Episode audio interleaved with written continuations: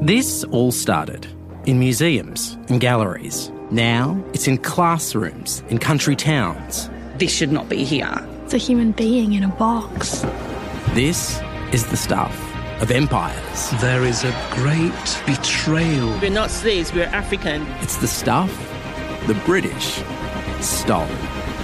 I just don't believe that. It just does not stand up. From ABC Australia and CBC Podcasts, six brand new podcast episodes for free worldwide, available now on CBC Listen or wherever you get your podcasts. This is a CBC podcast. So I'm not someone who rolls their eyes when they hear how much professional athletes make, but I still had a moment of shock when I heard about the Ohtani contract. $700 million for one player. Today on the podcast, what the Ohtani drama tells us about the future of sports entertainment.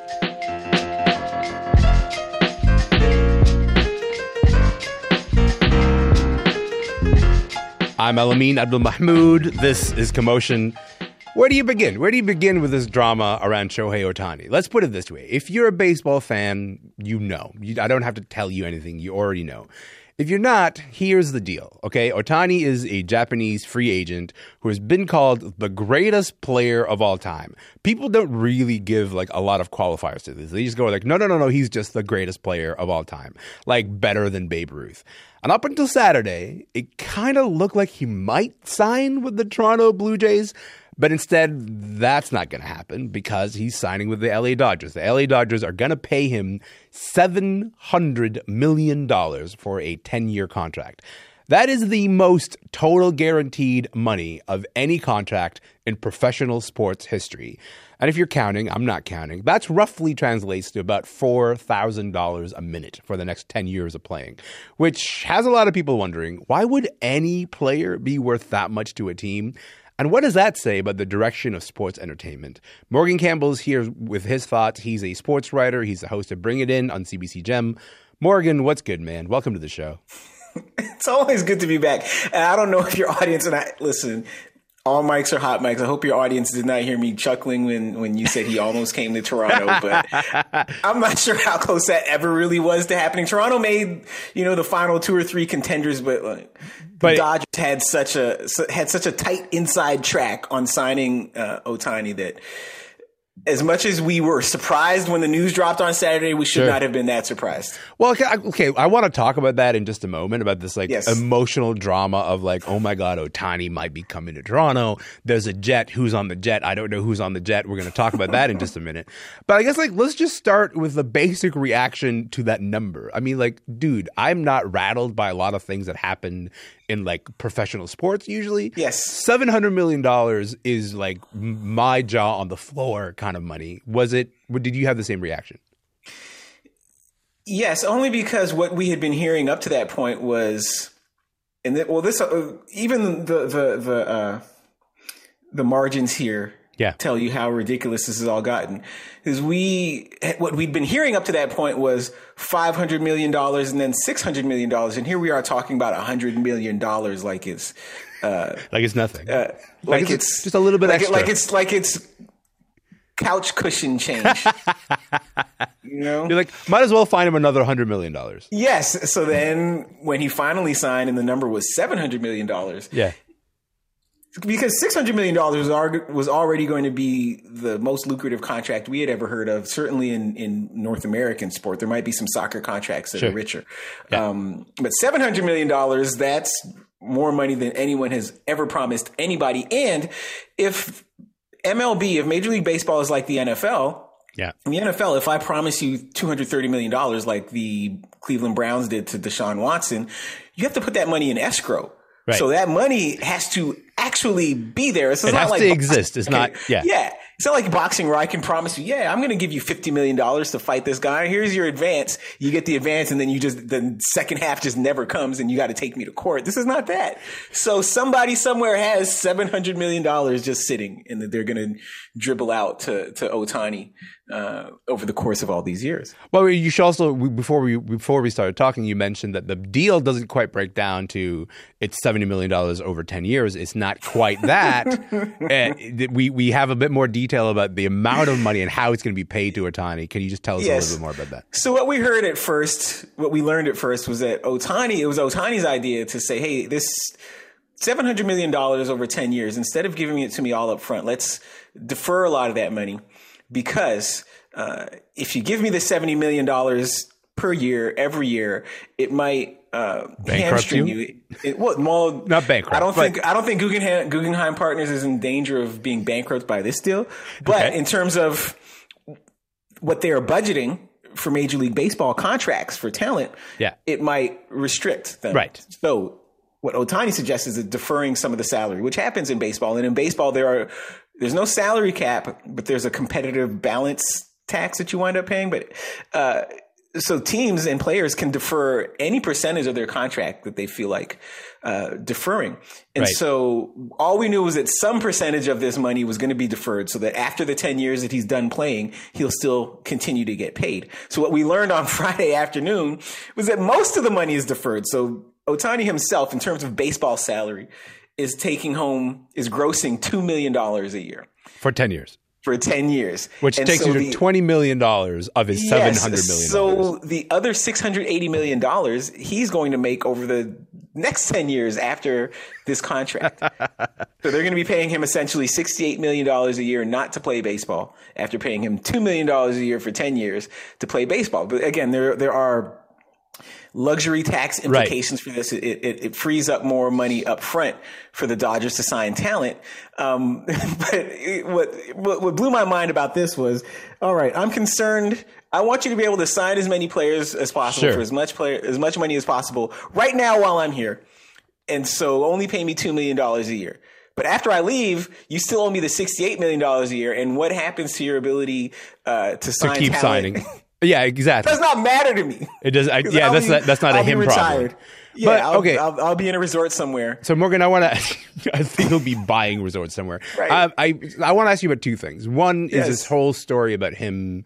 There's all the secrecy around the negotiation, the idea that he might be coming to Toronto, might be coming, you know, um, and because there was a lot of hope in Jays Nation on Friday, and I was like, I'm not really a baseball follower, but I follow a lot of people who talk about baseball, and they were all holding their breath. I thought they might pass Yes. out on Friday because they thought, they thought this might be possible.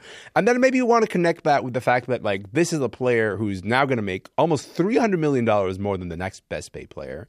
Why would the Blue Jays or the Dodgers want to pay someone that much and have all these negotiations and the secret drama? What was going on there?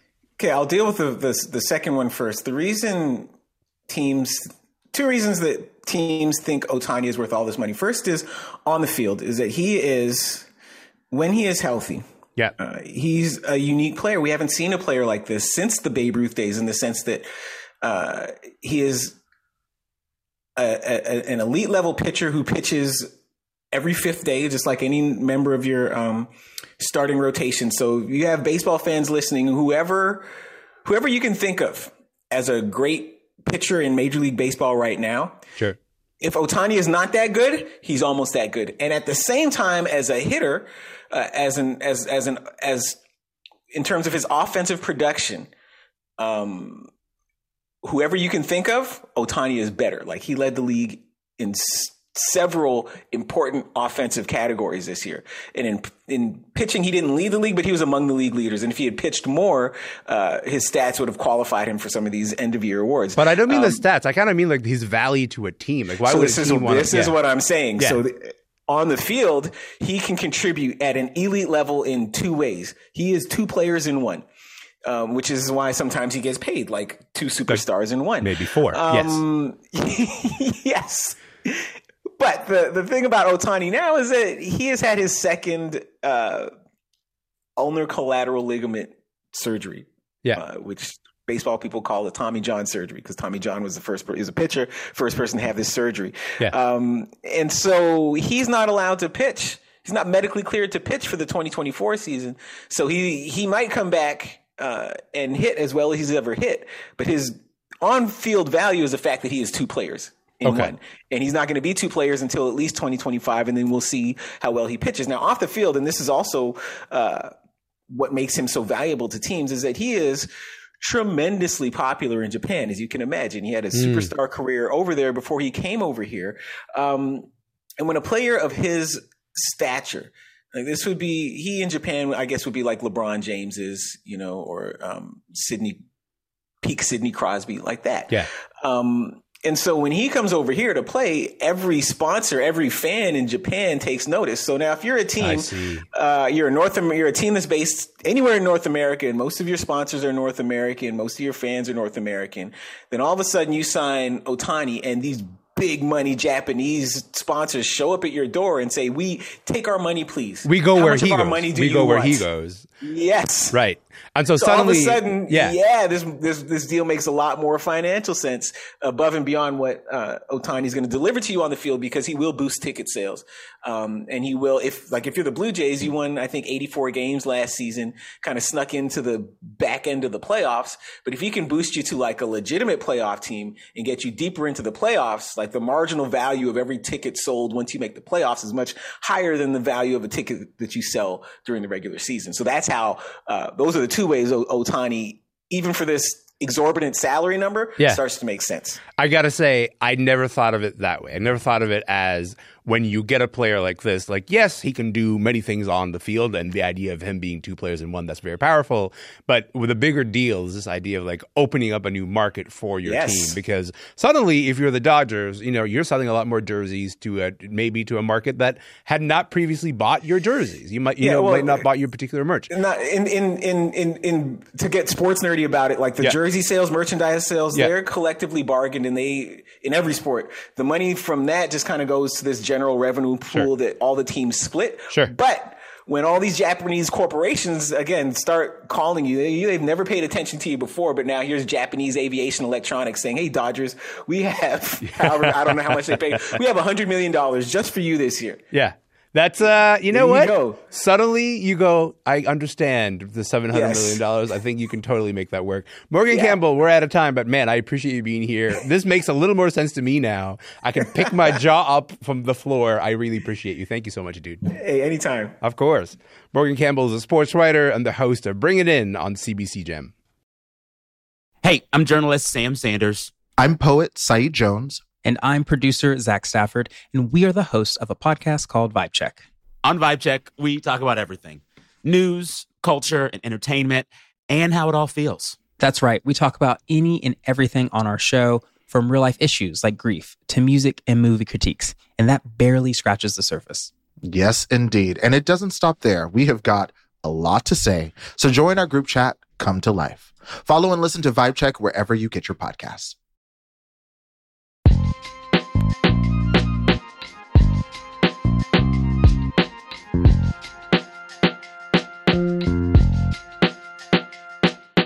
I'm Elamin Abdul Mahmoud, and you're listening to Commotion. Okay, before we even get into it, let us start with this.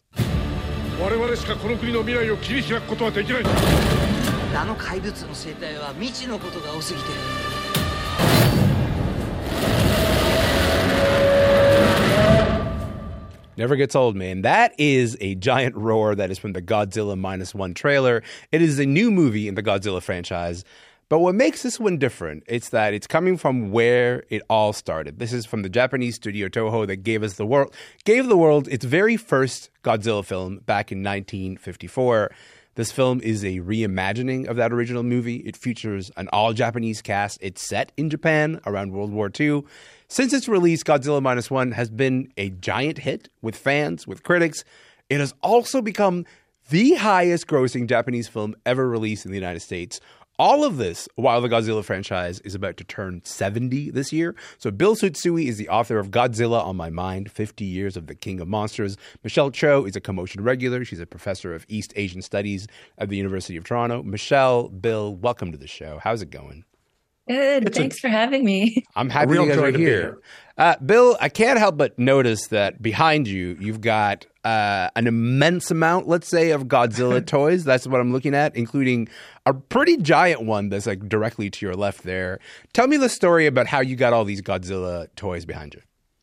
So uh, I've loved Godzilla my entire life. Yeah. Uh, and when I started teaching, uh, I put a requirement in place for my students who wanted recommendation letters to go to Japan. If I write the letter, you've got to bring me a Godzilla toy back. Uh, and so in that way, I filled my office up.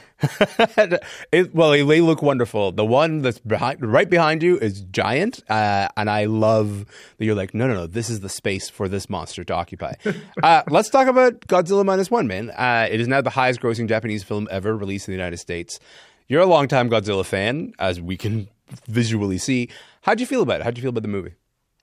Uh, so, you know, so I've been a Godzilla fan for over 50 years now. And Mm. for most of that time, Japanese monster movies uh, with actors in rubber suits destroying toy cities and bad dubbing have not gotten a lot of artistic respect, even as they've proven really popular with international audiences. Yeah. So it is amazing for me now to see a Godzilla movie from Japan be a hit at the global box office and gain broad critical acclaim.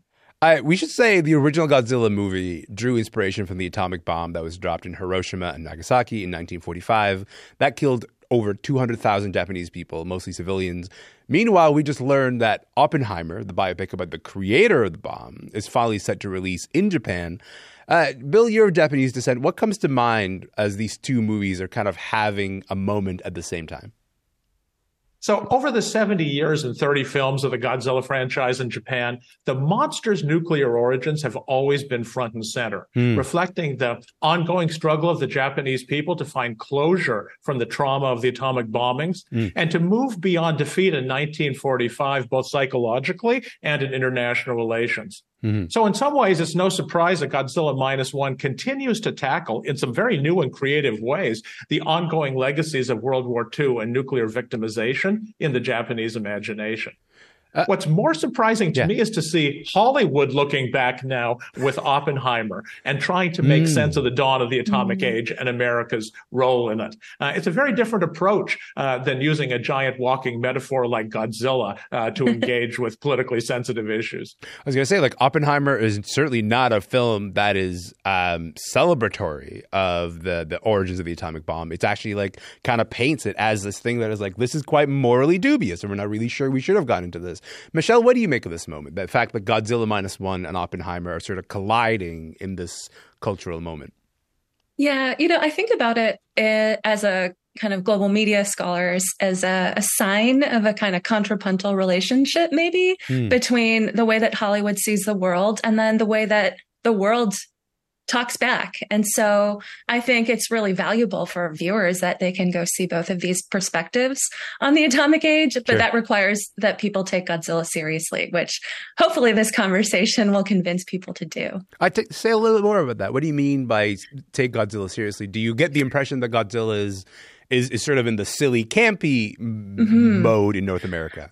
I think uh, for a lot of people who are not fans of Godzilla for, Yeah. or who, you know, may think about their taste. So think about the difference between Oppenheimer and Godzilla in terms of the kind of audience demographics that Sure. they're aiming for. You know, if people are like, I see serious films at the movie theater, you know, versus I go for entertainment, you Yeah. know, there, you're not going to reach the same audience with these two films, but I want to get people to sort of think about the way that you can go see a film for entertainment value, but still learn a lot about Mhm. the world, the geopolitical situation. These these films can be both entertaining and teach you something. So Mhm. that's what I'm I'm kind of that's what I always try to say about you know films that people might otherwise dismiss. That's a that's a good point because like Oppenheimer is sort of explicitly trying to be like I'm in the you know like a sort of the very serious biopic you know prestige Mhm. cinema kind of category, and I guess we don't really think of Godzilla movies or monster movies in general as uh, occupying that space. Uh, Bill, we should say between Japan and the U.S. alone, there have been a slew of Godzilla films, cartoons, other releases over the decades. What would you say is like the biggest difference in the way that Godzilla and the as a monster has been portrayed in Japan, also uh, compared to how it's been portrayed in the United States?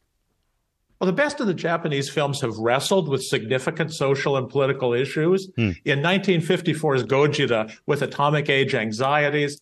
In Godzilla versus the Smog Monster, which is a wonderful film, uh, in 1971 with a threat of industrial pollution. Hmm. And now with Godzilla Minus One, we have a very human and I think humanistic drama about the traumas of war and the need for communities to come together in moments of crisis. Mm-hmm. The four and soon to be five American films have been pretty much standard Hollywood blockbusters with great special effects, big name star power, and huge marketing budgets.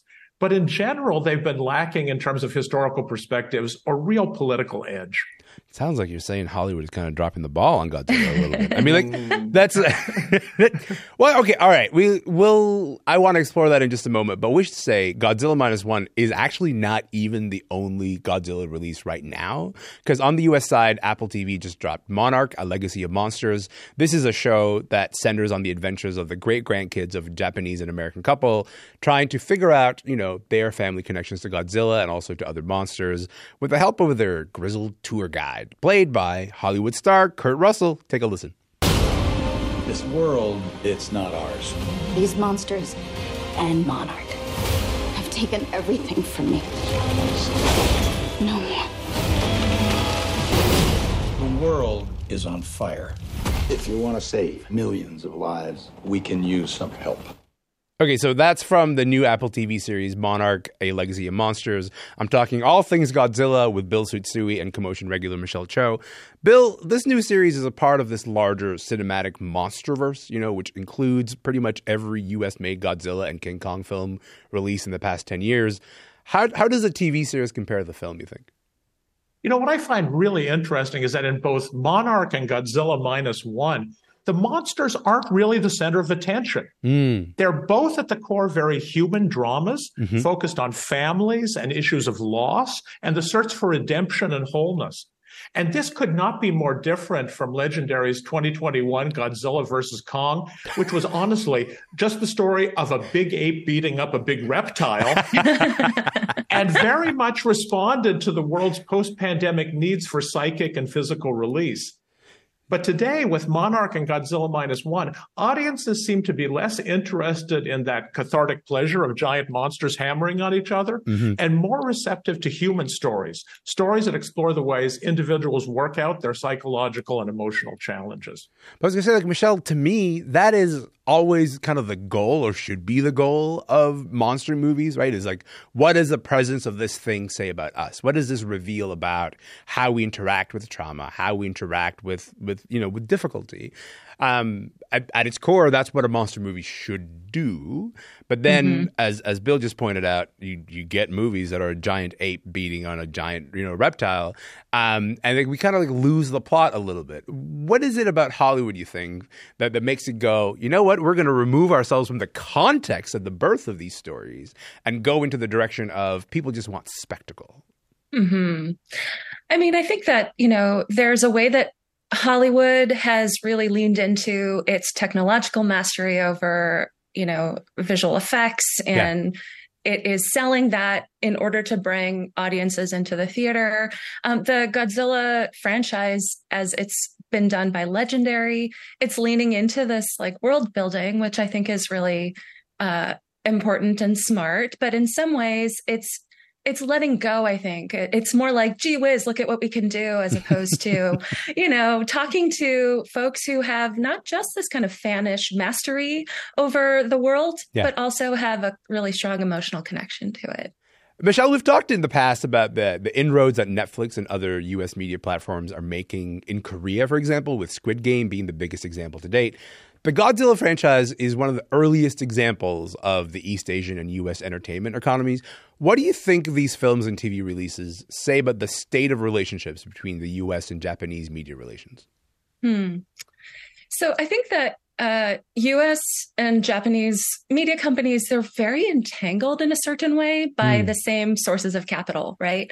But at the same time, they're kind of contrapuntal. So in the Godzilla franchise case, you know, Toho, the Japanese studio that just made, you know, minus one, um, it was kind of prompted in a way to revive Godzilla after the Hollywood reboot Hmm. in 2014, which um, it was kind of interesting because you know Hollywood had tried to do Godzilla before without a lot of success, um, but then this 2014 film it, it turned it into this kind of you know big budget uh, effects driven kind of tentpole sort of film that we've come to know of with the Marvel movies and these like you know really huge huge budget films, and so I think that that was a really important turning point where Godzilla kind of exited the B movie category, you know, Sure. it became something else. And that's something that's going on in, in, in Hollywood as well, or just, you know, yeah, taking genre movies out of this, you know, arena of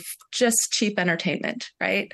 Um, so yeah, so so there's this kind of conversation happening, Mm. but still we see a huge disparity between the budgets, the marketing, the kind of reach that a Japanese made feature that is addressing its own domestic audience, Mm. but also hopes to talk to Godzilla fans around the world has, and the kind of Hollywood, you know, huge one, you know, I don't know, billion dollar sort of Yeah. budget time, kind of film. Um, and so that disparity is clear. But I think Minus One has done really an amazing job at showing that that's not going to always be the case. You Mhm. know, lots of folks are talking about the budget here. Minus One was made for around 10 to 15 million dollars. The number is Wow. not Yeah. really, you know, it's it's not totally clear. That's one tenth of the budget of the 2014 film. Yeah. So, um, so yeah, you know, it's it's proof. Minus one is proof in a way that globally globally appealing works. They don't need to come out of Hollywood or carry an American sensibility Mhm. to reach audiences around the world, and especially this is important in a franchise that's kind of coming out of Japan's attempt to reconcile itself with the experience that it had as the sole nation that suffered the atomic bomb Mm-hmm. that then had to make up really quickly in ways with its uh, with with the nation that bombed them right so the US and Japan relationship is is such a core element of understanding how to really approach this this this franchise But then, Bill, do you see um, if we sort of see these uh, these movies um, as in conversation with each other, the the movies that are made in Japan and the movies that are made in the U.S.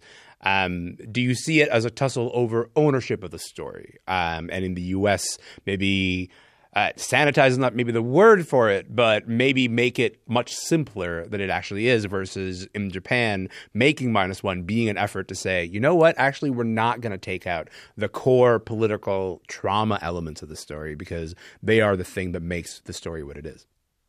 You know, the legendary and Toho narratives are going in very different directions Hmm. uh, right now. But uh, I think to the Japanese, what the core of Godzilla is, is that origin in uh, uh, nuclear testing in the 1950s. Hmm. And that is common to the two series. And so, what I think is uh, really uh, uh, interesting uh, is the different ways that can be interpreted. You Right. know, uh, uh, whether I think it is to, from my perspective, uh, very heartfelt ways uh, in Japan, and perhaps more commercial ways. Uh, uh, and you know, uh, uh, That's very polite of you, Bill. I really, it's, it's very polite of you. I'm going to be honest. I've loved the legendary films. Uh, Yeah. I love uh, Monarch, but I love them in a different way Sure. than I like the Japanese movies. Yeah. You know, what I loved when I watched the 2014 Godzilla in a big movie theater in Dallas, Texas, by the end of the film, everybody was up in their seats screaming about Godzilla. That's what Hollywood does so well, Yeah. right? When I watched Godzilla Minus One, also in a full theater, people left just saying, what a great film that is. Right. Uh, Bill, maybe we got about a minute left here. Uh, the Godzilla franchise was built on pretty simple premise, right? A massive lizard has gone rogue. Seventy years later, there's something about this story that is still captivating to people around the world. What is it that? What is that thing? What is so captivating about this premise? Honestly, Elamin, who doesn't love watching giant monsters shooting heat rays and destroying cities? but beyond that, the Godzilla films call into question some key aspects of contemporary life, whether that be nuclear energy or military industrial complexes or the power of governments to deal with existential challenges like natural disasters, climate change, Mhm. or rampaging radioactive lizards. Uh, so Godzilla has a real visceral appeal, but Godzilla also taps into our genuine fears and our deepest anxieties and forces us to think about a wide range of topics we'd sometimes rather ignore. Uh, Michelle, 30 seconds to you. Yeah. So for me, watching Godzilla minus one, which I, I encourage everybody to go see, Yeah. it really, really captured the cost of war and the need for peace. And Mm. that's something that's really relevant right now. So Godzilla can, you know, it can be what we need it to stand in for in the time that we're encountering it. So go watch the film. It has a, wonderful um, but really necessary message of peace. I uh, I like what you both are bringing to this conversation because uh, I think we've been too encouraged, particularly by I think the legendary run, uh, legendary pictures run of Godzilla movies, to think of Godzilla as kind of like one dimensional, like with all the all the all the heart uh, taken out of the story, but also all of the politics taken out of the story. So I appreciate you guys setting the record straight. Michelle, Bill, thank you for your time. Thank you. Thank you. Of course. Michelle Cho is a professor of East Asian Studies at the University of Toronto, and William Tsutsui is an academic and author of the book Godzilla on My Mind 50 Years of the King of Monsters. Godzilla Minus One is in theaters now, and you can catch the weekly episodes of Monarch Legacy of Monsters on Apple TV.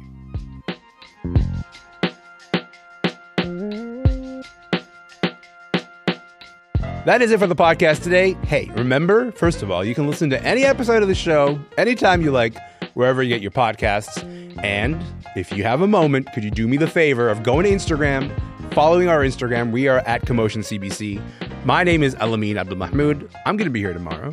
If you're going to be here tomorrow, I would love to see you then.